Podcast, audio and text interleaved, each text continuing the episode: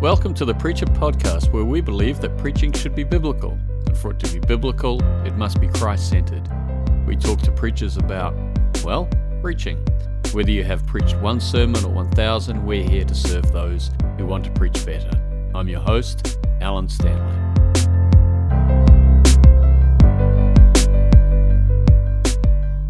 And now, the rest of the conversation from the last episode. Imagine you're in the congregation and you gave your example week after week, and you're hearing these applications, you're hearing, you're kind of hearing that, you know, the best thing in the world to do in terms of God's eyes is to go into full time ministry, things like that. What are some of the dangers of that? Oh, massive dangers. So let me tell you about Angela, who contacted me after reading my first book. Um, so she told me she'd spent years sitting in the pew feeling guilty, mm. feeling guilty because she felt her faith wasn't strong enough for her to make that decision to go to Bible college and become a proper Christian. Um, now she she uh, she always excused herself as being just a receptionist, just a receptionist in a hospital.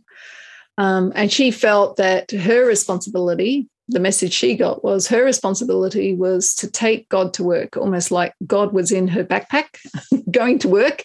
And every now and then she'd just let him out a bit. You know, if someone asked her what she did on Sunday, she would say, Oh, I, I went to church. And she'd let God out for a little bit. Um, but she found that often when she mentioned church, that that shut down the conversation pretty quickly.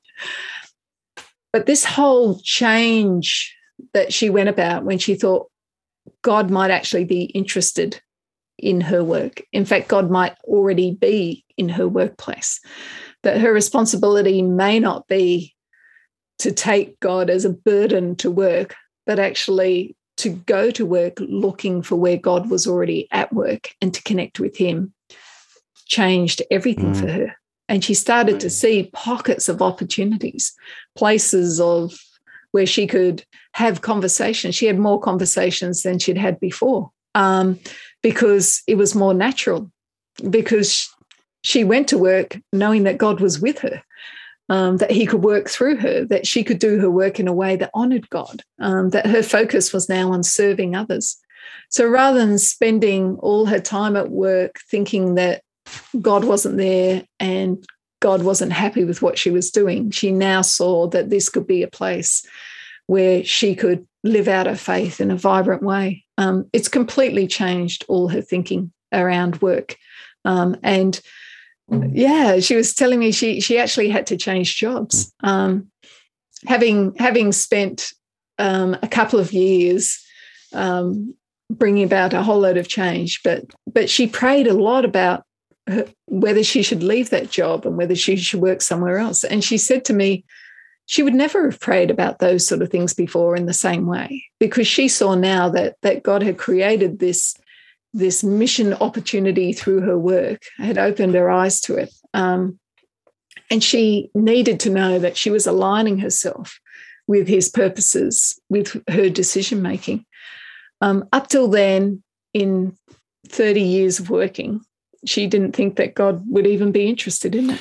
Mm. Um, that's a big shift. It's a what really do you, big shift. What do you think of the um, the idea of you know call someone you know being called mm. into ministry? What do you think of that? okay, well, that's obviously really mm. contentious.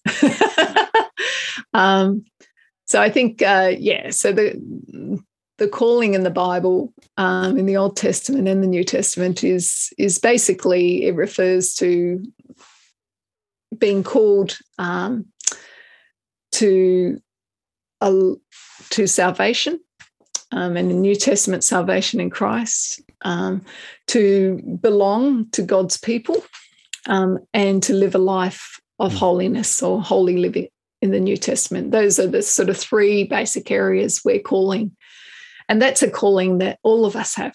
Then I think, I mean, there's obviously those special callings. Um, so, you know, the prophets receiving their special calling to certain actions and activities. And I think, but they're very rare.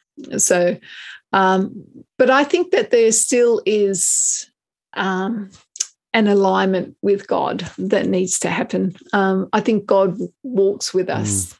Two mm. different things. Otherwise, why would Paul have prayed and the others prayed so carefully before they did certain activities and went certain places? And why did they have such a strong sense of where they were to go and, and what was happening? Um, so I think I think there are callings. I think there are more importantly, I think there are giftings um, that we're given, gifts that we're given to live out in different contexts. Um, and I I think that if you're open to God and you're exploring this with God, then He then he guides us. He will slam a door shut and he will open another door. Um, in terms of the ministry, I think there are, in most denominations, there are well practice processes for this. And, and really, they're the same practices that everyone should do. Um, I think they should actually be something we, we work through with people in mm-hmm. churches. Um, so they're practices of being prayerful, um, sometimes there's fasting, there's consideration of different opportunities and options, there's wise advice given from trusted elders, there's testing of different opportunities and giftings, and then there's moving into those mm. callings. Um, and I think actually they're really good practices for whether you end up being fantastic in business or a really awesome police officer or a wonderful doctor or pastor of a church. I think. I think. Yeah, no.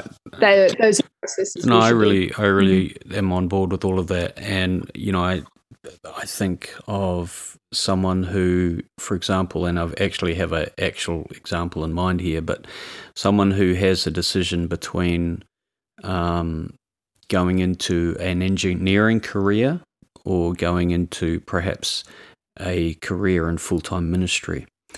And, mm. you know, the temptation is great to think that um, God is going to be more pleased if I go into full time ministry. Um, and perhaps there was a time when I used to think like that, but I really don't think like that anymore. I really don't.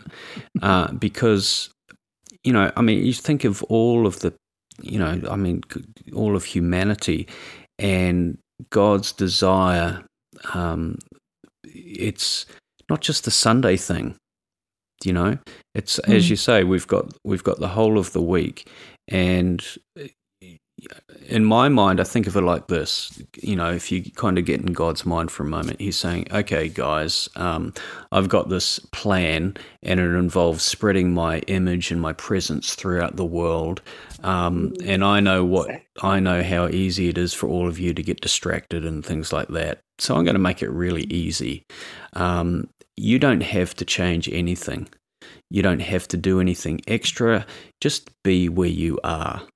And wherever mm. you are is going to be important. Um, and don't worry whether Absolutely. that's, you know, in this particular job or that particular job. Just wherever you are.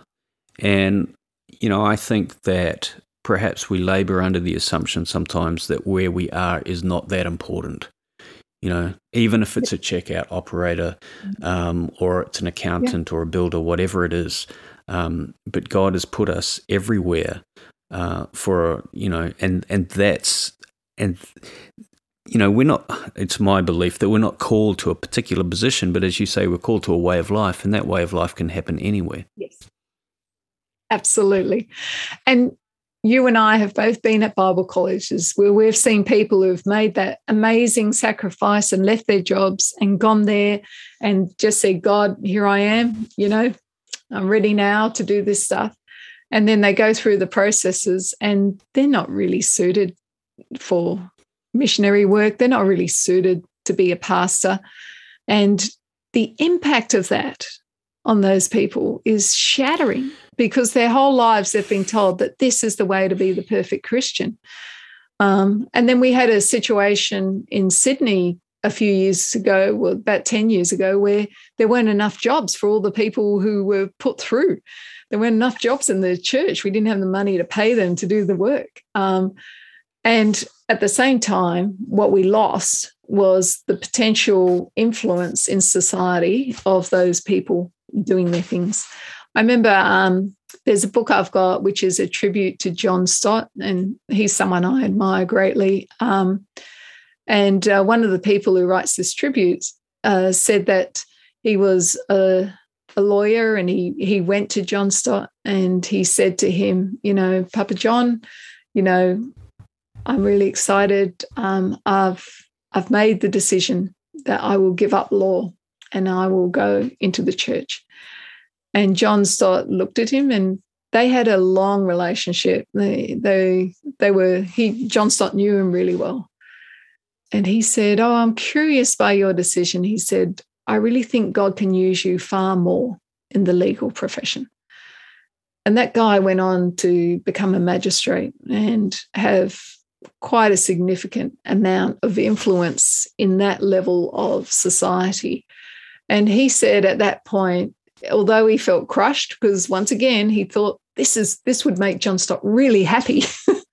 at that point, um, he was crushed, but later he saw the wisdom of it. He saw that he wasn't really well suited for church work, um, that it wouldn't have been a really good use of his gifting and his skills and his experience. Um, so I think, yeah, I think we really need to to work with people to see where their gifts and their skills are and to see how God can use them in those contexts. Mm. Um, yeah, can't, yeah. yeah, and it's it's surprising, like when you do that.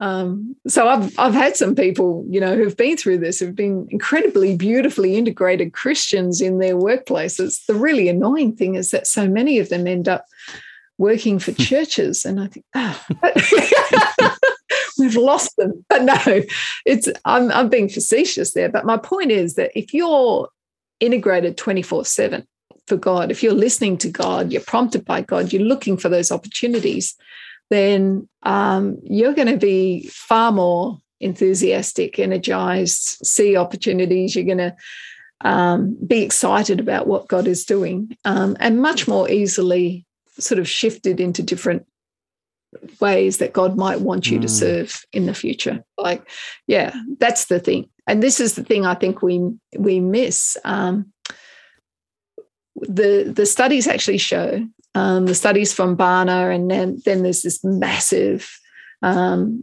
massive research project that's underway, unfortunately, just in the States, um, that Denise Daniels is part of a multi million dollar sort of project. It's just a massive research project.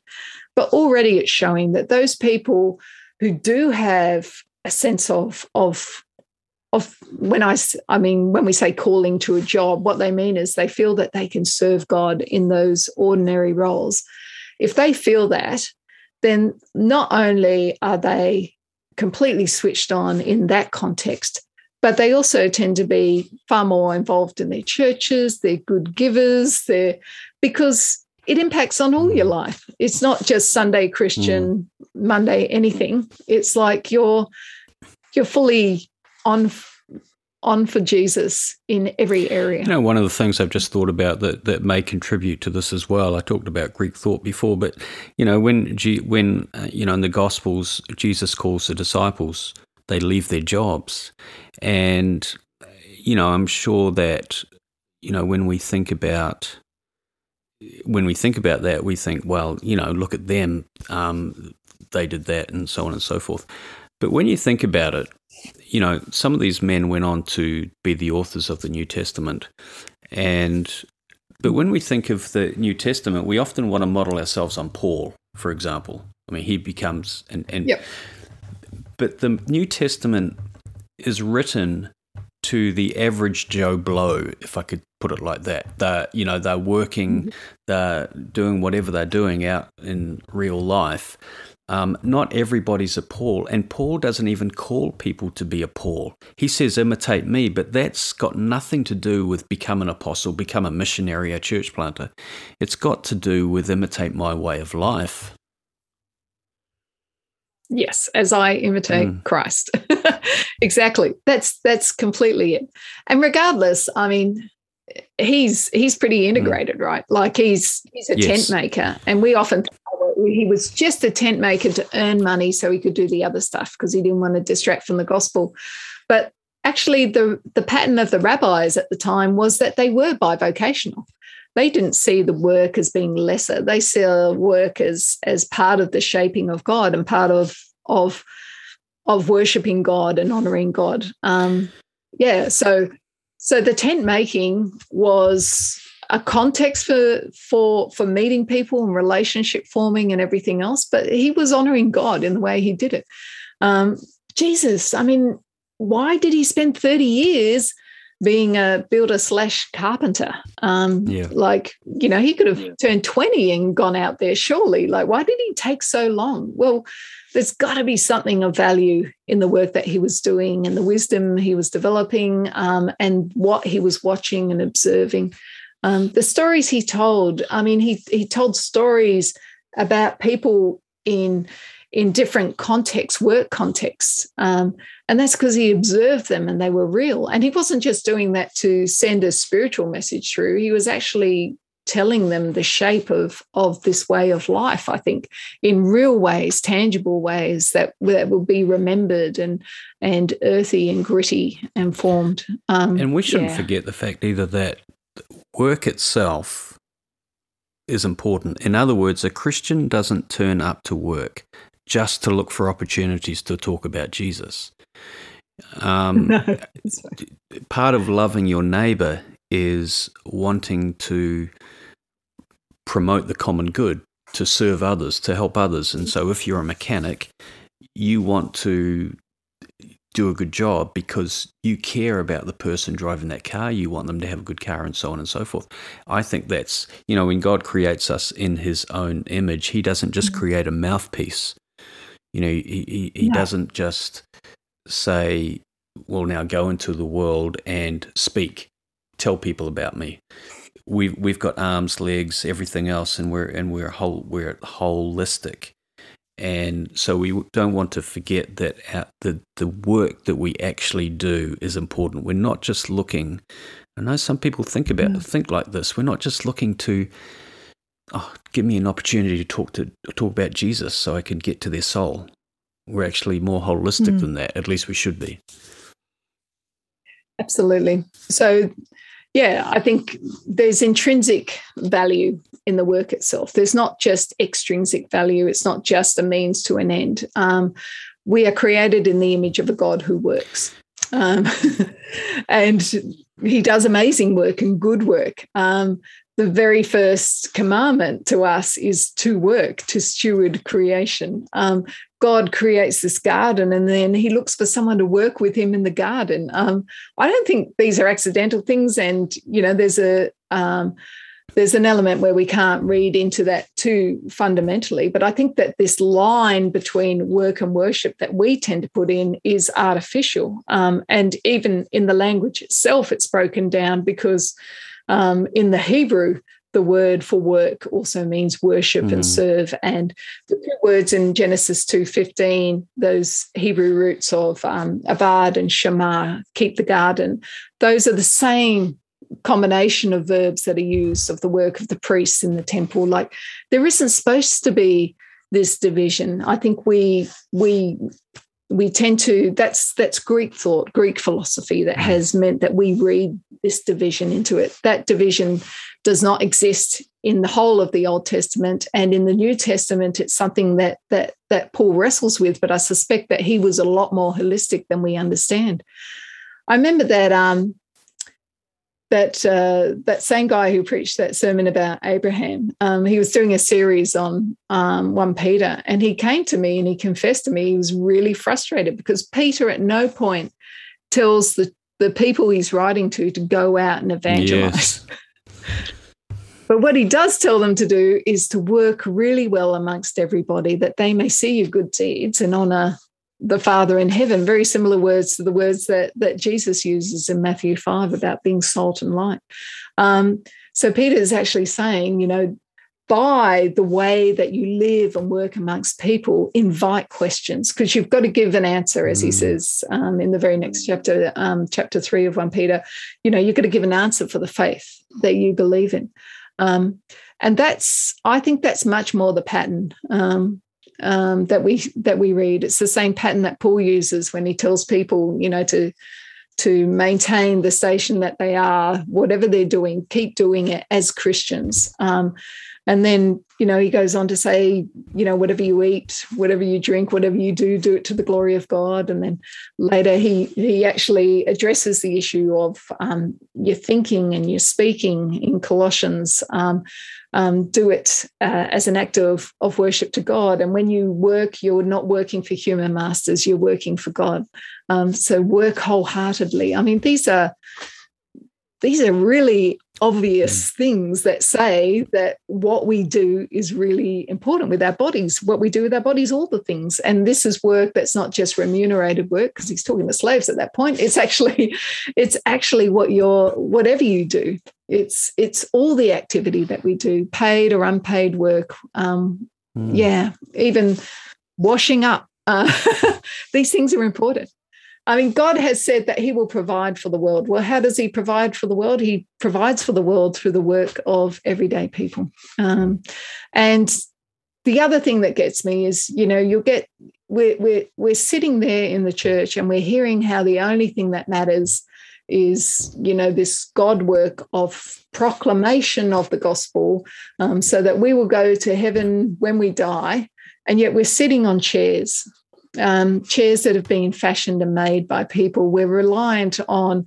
um, electricity that's been generated. We're reliant on all this amazing technology that has been made and created by people. Like we're surrounded by the work of others, which enable us to hear this message, and we don't see the irony of yeah, that yeah. at all so you brought us back to the subject of preaching, and you know this this is a preaching podcast, and but this this I mean this is all very fruitful, and in a way, it's not surprising that we, um, you know, have gotten so deeply into this topic because it's whole of life. So we can't mm. sit here uh, and simply talk about preaching because you know this is an integrated thing. Um, but we do want mm. to come back to the subject of preaching, and you've brought us there. So talk now about you know someone might be listening to this and think, yeah, I really feel like you know I'm one of those people who you know my sermons are just very you know that that they're targeted towards spiritual applications are targeted towards um, telling people the gospel mm. Um, but there's nothing in there in terms of people's life from Monday to Friday kind of thing. Um, give us some practical tips, ideas on um, how people can start to implement this in the pulpit.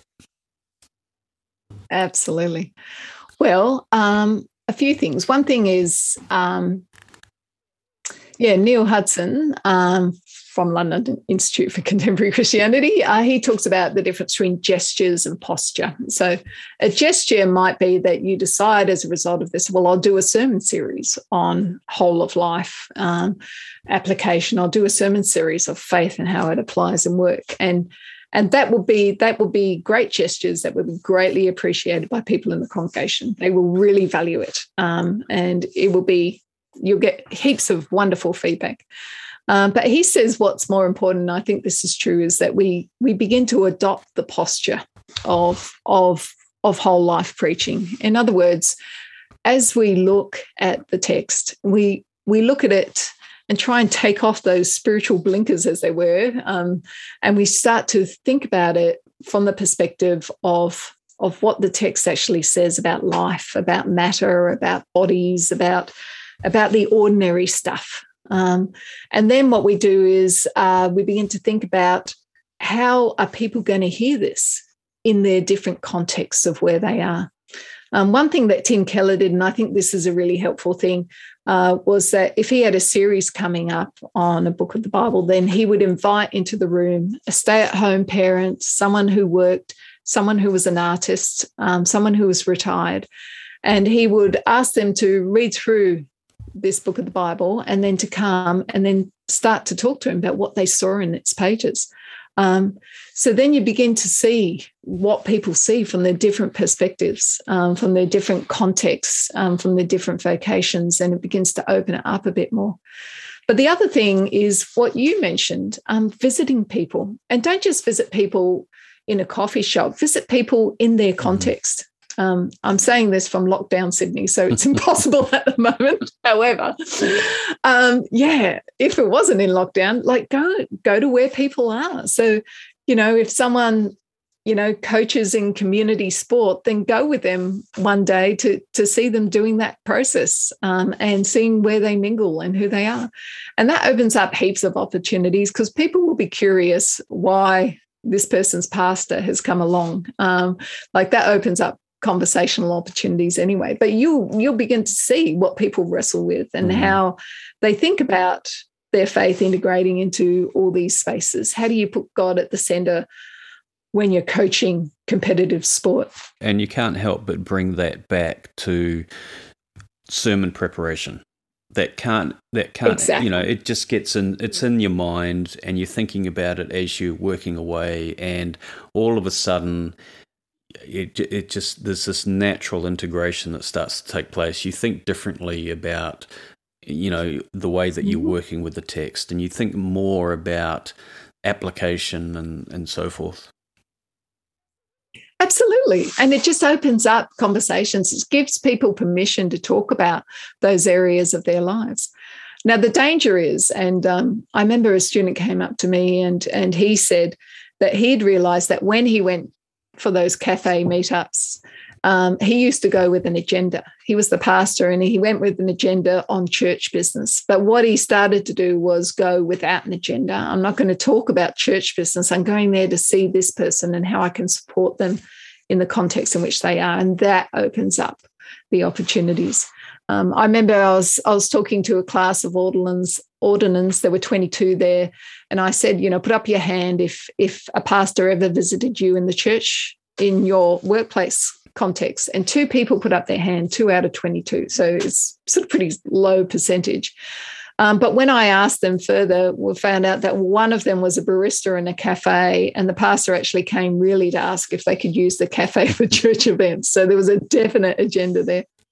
Um, the other guy said that um, the pastor had had come to take photos of this big kiln that he had there because he was giving a talk about the refining fire. that's uh, so it was sort of an agenda, but I mean the pastor got a heap out of it. Um, I think I think those sort of things, like actually sort of beginning to well, it's part of that exegeting your congregation, understanding where they're coming from, what they're hearing, um, and how they're actually going to live this out. I think that will develop far, far greater understanding and application and uh, far richer um, exploration of the Bible as well. It doesn't become purely an intellectual exercise, it becomes a wrestling with God exercise um, and a, um, a growing in relationship with God and with each other hmm. exercise. Mm. I think the other thing um, that I've seen people do, which is really helpful, is, is interviewing uh, congregation members um, either before the sermon or after the sermon. And and just beginning to understand a bit more about like have a question that actually either preempts the sermon or is a question of application after the sermon. And that really helps people to get some more ideas about how they can then translate that into their context. Um, and and it also um, yeah prepares people's hearts to receive a message that that is going to challenge them for for how they're going to live this out as well. Um, so that's a really good exercise.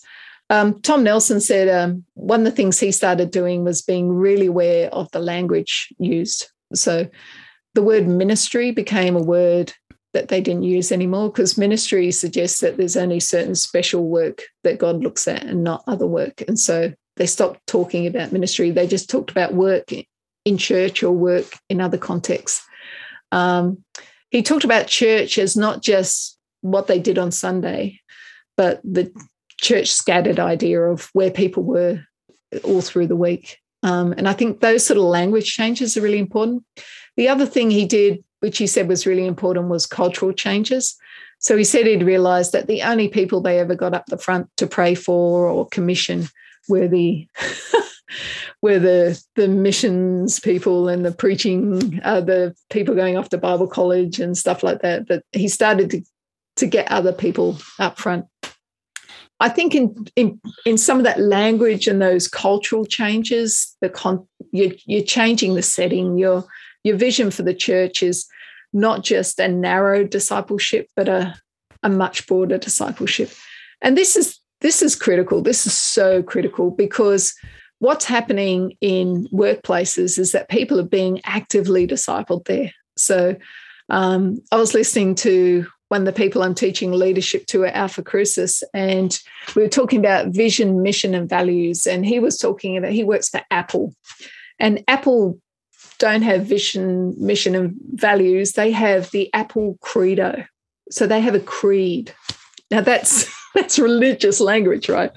They have this creed that they uh, they follow, and the creed is about doing your best work, and it's about finding your purpose. And Apple is promising to develop your gifts to to the the best ability. Like it's there. There are a whole load of discipling promises being made there. And that's what's happening in the workplaces where the congregation members are. So, unless we begin to give them an alternative way of thinking, uh, show them that church isn't just about Sunday and then you get discipled into the workplace Monday to Saturday. No, that church is is discipling you to a way of life that you can then go forth and live out in your Monday to Saturday. Um, I think that's really critical. Yes, and it's almost um, so. It's a it's a matter of changing the ethos, changing the culture, um, I've often mm. suggested to um, people actually that rather than telling, you know, rather than kind of communicating to people that here we are, we've come along to worship, um, that at the end of the service, we send people off to worship. Right? They're going yes. outside now. They're going outside now to worship. Um, and yeah. the yeah. sermon is in some ways a time to you know um, to equip people to do that. Mm. And so, yeah, yeah. this has been it. great. Thank you very much. Um, are there any particular resources um, that you would suggest for people if they wanted to look into this more? Obviously, uh, your two books. Oh, thanks, Alan. That would be helpful. Um, definitely, Workship Two has half the book is about um, for helping churches to better equip people for the workplace. So yeah, um, I think that would be helpful. And there's a chapter on on sermons there. Um, yeah, I think uh, Tish Harrison um, Warren's book on liturgy for the um, for the ordinary is really helpful in helping us to think through how God engages with the ordinary parts of our lives, the things we all do. Um, so I know that sometimes when you talk about work, um, people feel like that discounts some people in the congregation. So if you talk about, you know, whole of life and and understanding how God, um, yeah, interacts with us in the ordinary, I think mm. that's that's mm. much broader and that's helpful.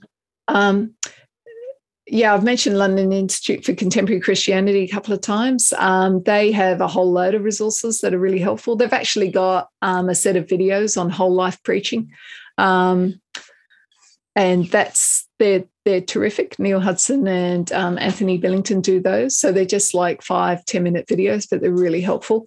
Um, they also have uh, a fruitfulness on the front line book and series, which is really really good as well. Um, so rather than again just thinking they they talk about sort of where where is your front line where do you spend most of your time and how is god shaping you to be his person in that place. Um, and I think that sort of language um, has has been really helpful for people um, to grasp hold of. Uh, the Theology of Work project is a website that's um, fantastic. Um, they started off and they were just going to look at the verses in the Bible that deal with work. And then when they started to go through, they realized that, oh my gosh, there's much more than they originally thought um, the, the Bible, they needed a commentary in the end on, on every book of the Bible, which they've now developed. Um, but all these resources are available for free on their website. There's a section that's there for pastors, there's a section for theologians, um, and there's a section for ordinary workers. Um, that's a really, really great resource. Um, there's they've got a whole collection of different people who've inputted into that. So I would be the first to say that there is some unevenness in um, perhaps the quality of the resources or the approach. Um, but there's there's some real gems in there. There's some really really helpful um, helpful work that's been done on that. And it was certainly, it's just an opportunity to think through from a work perspective um, or from a other context perspective, some verses that perhaps we've become over familiar with. Um, yeah, I think they're they're all really helpful. I'm I'm happy to put up some mm. other resources. Um, yeah, okay. Um, through your yeah, website, okay. if you like. Uh, mm. Yeah, we'll include them definitely. And under normal mm. circumstances, you do you are available to come and do seminars anywhere around the world, including New Zealand. Absolutely. Australia. I've been to Wellington. Yeah, yeah, yeah, definitely. And um, yeah, it's an incredible privilege to do that. I spent a lot of time in Malaysia and mm. Singapore. You see, there, there's not so much of the dualism because they're they're surrounded by Muslims and Hindus for whom religion is part of all of life. They haven't been tainted yes. by this Greek philosophy yes. dualism, and so yeah, so there's a real hunger amongst the Christians for for assistance in in being able to apply it um, more broadly.